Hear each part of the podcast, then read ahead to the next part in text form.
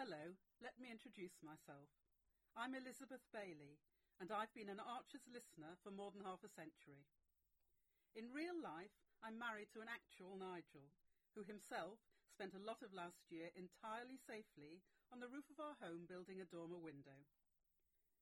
By day, I have held down a long and varied career in national and local government, and have recently published a book from my midlife doctorate. In this chapter, I explore some overlaps between my abiding academic interests and my Archer's fandom. Chapter 3 Archer's Fandom and the Online Public Sphere Introduction I can out myself as someone who has listened to the Archers since early childhood. So in my case, from the late 1960s. Like my somewhat passive support for Liverpool Football Club, and a harder fascination, after listening to years of my parents bickering, with why people find it so difficult to talk about politics without losing their cool, this has stayed with me well into middle age. In my book, Political Participation on Social Media, The Lived Experience of Online Debate 2021, published during the COVID-19 pandemic, I explore the last of these childhood preoccupations through the accounts of people in the United Kingdom who have taken part in political debates on social media. That book attempted to pick apart some of the confluence of factors ranging from ideology to physiology and from nature to culture which meet to shape online political discussion. It is based on the real life accounts of 85 people and contains an untypical amount of swearing for an academic monograph. You might already be asking yourself at this point what this has to do with Archer's fandom. A surprising amount as it happens. Issues of identity, emotion, behavioural influences, and what contours who we are all play into both social practices. While automated processes may, to some extent, direct what we view and how, often by way of biased algorithms, the world of online exchange is an infinitely complicated space. It is steered by numerous hard to quantify variables interacting. In my book, I show how online political behaviour has very personal, social and emotional roots. Everyday political practices are complex, messy and woven into everyday life. The political conversation of everyday participants takes place socially. Between school runs, after a few beers, amid tough bereavements and divorces, around joyful wedding plans and Eid celebrations, and sometimes in the bath. Further, it is a constellation of human factors which make this environment often difficult, dangerous, unpredictable and counterintuitive but also an unprecedented communal learning environment. Bailey 2021. The same can apply to our online Archers fandom. We can view Ambridge as a microcosm of society. Politics per se are rarely discussed directly, but our fandom and critical analysis of the show encourages tribalism or side-taking around particular characters or suggests which Archer's satellite groups we might join. The online public sphere. What is new about our Archer's fandom in the 21st century is the extent to which it takes place online, in particular on social media, in the cyber agora of the online public sphere. Central to our understanding of the public sphere in the political sense are the ideas of German philosopher and sociologist Jürgen Habermas. Habermas's ideas underlie a widely held understanding that public debate in matters of politics should be orderly and directional, a critical deliberative experience, primarily serving the needs of decision making. Habermas's ideas about deliberative democracy continue to be an influential benchmark. The emergence of the Internet and social media as locations for political debate have led to many assessments of their having the right conditions to be public spheres of Habermas's type. This endures despite the concept of a rational, deliberative public sphere having been broadly criticised by Nancy Fraser, 1987, as coming from a particular hegemonic perspective with significant exclusions. Habermas projects a vision of the public sphere which by implication privileges the style of the status quo, and perhaps serves to marginalise and devalue more complex and messy everyday political expression. Further, it might implicitly demand behaviour at which we are hardwired to fail, repeatedly.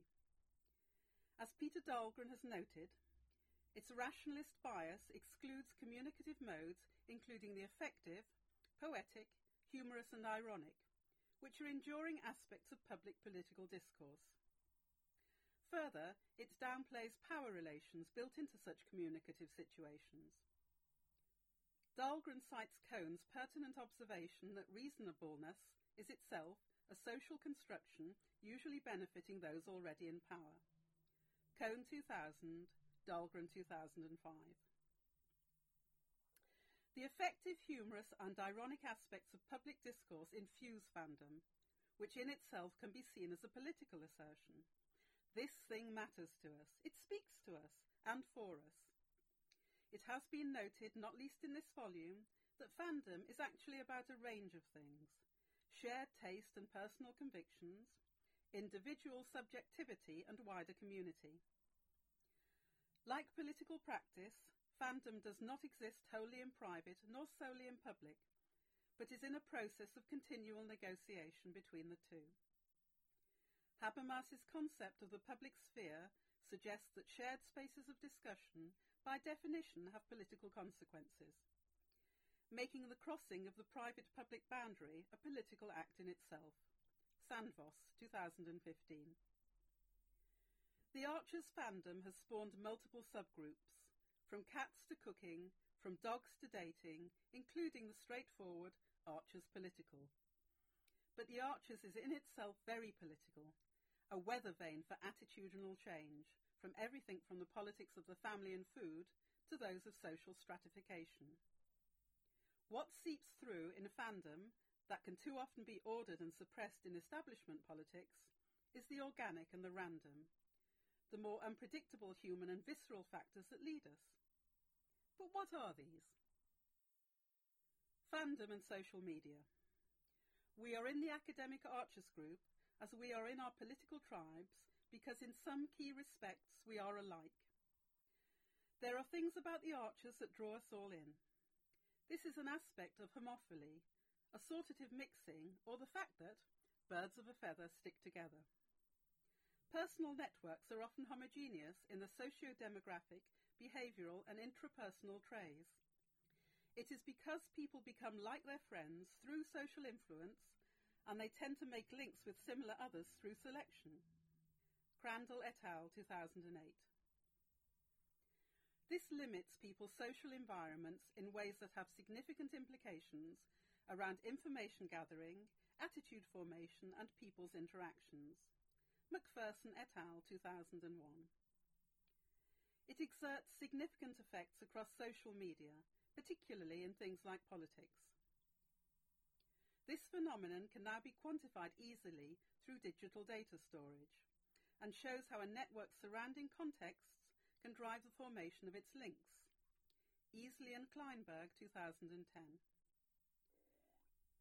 The high similarity among users close to each other in a social network suggests those with similar interests are more likely to be friends, and that metadata can predict social links. Social networks constructed from topical similarity do capture real friendship accurately. Aiello et al. 2012. Homophily is so strong a predictor that entire communities on Facebook can be modelled by extrapolating from a fifth of the population. Mislove et al. 2010. Researchers analysing music channel data could predict real friendships by comparing interaction, interests and location online. Bischoff, 2012. The Archers has spawned groups as varied as Archers cats and Archers singles precisely because we believe we can infer things from fandom. And yet even within closely linked groups, people will find ways to differentiate themselves and show themselves in a good light. This is called group polarization. You exemplify the values of a group but to an extreme degree. Performativity. We now understand well that we perform aspects of our identity. For example, a lot of gender expression is learned, then repeated. Or we can perform being middle class by shopping at a certain supermarket or buying a certain kitchen range. The idea of performativity, or the capacity of speech or communication, not simply to communicate, but also to fulfill an action or to construct identity through discourse, has been widely applied to understand everyday behaviour in relation to social norms or habits. It offers a useful prism through which to view online political chat or fandom. Fandom is not just for popular or high culture. It can adhere to any media property, notes Penny Andrews 2020. What makes a fan part of a fandom is the sense of community and identity that comes from purposefully joining in. Social media acts as an intensifier, and the fans are the people you hear most often and associate most with a cultural property in the digital dissensus. Some aspects of online political behaviour would be performative, for example, around identity and values. People present themselves in particular ways to demonstrate certain things, such as membership of an in group, or to present themselves in a positive political light. People can also signal and perform their Archers fandom membership. For example, making repetitive jokes about trying to listen to missing Friday night episodes during lockdown. By saying X is my new favourite character, the more absurd the choice, the funnier. By the compulsory inclusion of the tragic Scruff, a departed pet dog, in all online polls, no matter what the question, and by the sexual illusion of being taken up Lakey Hill. Erving Goffman's ideas have enjoyed a recent revival among researchers given their pertinence to online behaviour. Hogan, 2010. Goffman's 1959, The Presentation of Self in Everyday Life, the classic early sociological examination of face-to-face interaction, describes this process as dramaturgical. Goffman argued that people steer the impression they make on others by adjusting aspects of their situation, appearance and demeanour. In some online situations, the nuance with which one presents oneself can be a matter of averting harm. The development of online personas has been well studied, and social interactionist theory has been used to explain how people develop a sense of self through interaction with others. Robinson, 2007. Hogan suggests the way people self-present online can be divided into performance in synchronous situations and artifacts in asynchronous exhibitions. While Goffman's dramaturgical approach uses situation-based ideas about front and backstage, social media, Hogan asserts, uses exhibitions, for instance, status updates and photos, alongside situational activity like commenting. Distinct to exhibitions is the virtual curator, mediating, managing and distributing content. Hogan 2010. An analysis of online identity creation shows people recreate their offline self online, but edited. Behavior and emotion. Online political behavior shows distinctive characteristics, widely understood and mentioned in everyday conversation.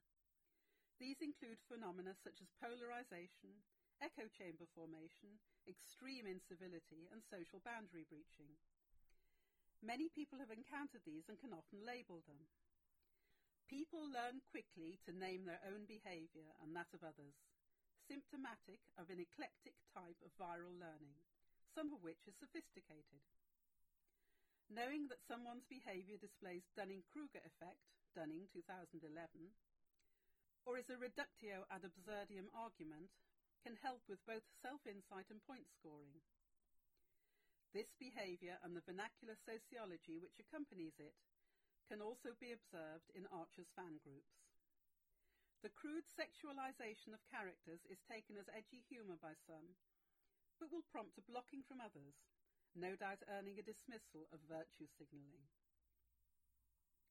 We are fans and we engage in political arguments spurred on by emotions.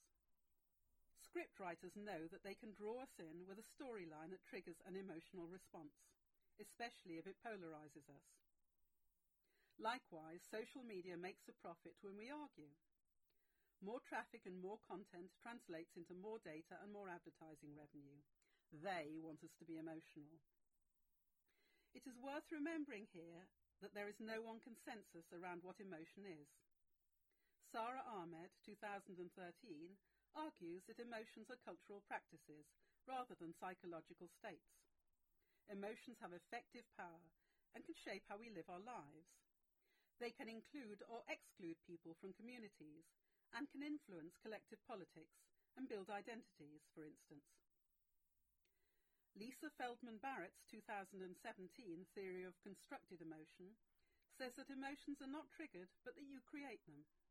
They are generated by physical processes, an adaptive and plastic brain, the culture that surrounds us, and the way we have been brought up, all of which give environmental clues. If, like many of us do, one feels anger over Philip Moss's involvement in modern slavery, why do you specifically? Likely a very subjective mixture of reasons and also peer influence. If fellow fans were prepared to dismiss it as just one of those things, you might be surprised by the extent to which that tempered your own emotion. Physicality. We now know surprising facts about how basic physiology shapes our political behaviour. Some factors driving behaviour are now understood to be hardwired, and our need to satisfy innate and visceral drives is an underlying mechanism that is effectively exploited by platform developers. Williams, 2018. However, in achieving this, the law of unintended consequences has played a role, as online spaces also allow a free rein to fast thinking, base urges, and incivility. I am not here waving a flag for biological determinism, nor are the neuroscientists pioneering this sort of work. But what we are, without a doubt, shapes the way we behave, and often before we're aware of it. The structure of the brain, for example amygdala size, does seem, by roundabout routes, to influence people's political leanings, in that a physical inclination towards greater fear can lead to more conservative attitudes, for instance. The chemistry of the brain and endocrine system, the workings of dopamine, serotonin, cortisol, oxytocin, and the like, play a role in our political behaviour and our fandom. The opening bars of the theme tune do trigger a physical response in your body and brain, and it is possible to capture this through imaging. The neuroscience of Archer's fandom is yet to emerge as a discipline, so far as I know, but it would be fascinating to explore. Why do some of us feel disgust towards Alice Carter and others a motherly compassion? Likely a complex mix of the way we are built, how we have been socialized, and our own life experiences. Conclusion. What do we do about Alice? Given the insights explored very briefly above, how might we use them to pass online discussion around the hot topic of mid-pandemic, the gradual life collapse of the increasingly alcohol-dependent Alice? Discussion around Alice often polarizes opinion. Is she a spoiled, privileged individual who needs to pull herself together, or is she a victim of gene markers meeting a permissive, enabling environment and pushing her towards a grisly fate? We all seem to have an opinion. How commenters frame their opinions gives insights into their own life experience, their breadth and depth of knowledge, and their wider attitudes. It is all valuable information, and I believe over time pushes us towards collective understanding. The process can be painful, however. Discussion on social media can become brutal. If you have lost a family member to alcohol dependency, as I have, social media pundits decrying lazy, self-indulgent drunks can offer a bit of a prod to the amygdala. By day, my work in public health has educated me about the complexity of substance dependency. The experience of researching my book, however, has made me more circumspect about wading in for a fight where I can cause distress and fail to convince. I know now that I can rely on others to do that. Overall, I believe the behavioural frontier of social media presents a process of learning and development in which we are all playing a small part through our individual practice. Readers may be familiar with Tuckman's model of group development, the idea of forming, storming, norming, and performing, Tuckman 1965. It's a good one to which to refer here, whether for understanding political debate, fandom, or learning about the changing nature of rural life. We are all somewhere on a journey, and learning is always worthwhile. Acknowledgements. Thanks are given to Katrina Finlayson and Haley Jean Martin for reading this draft and making suggestions for improvement.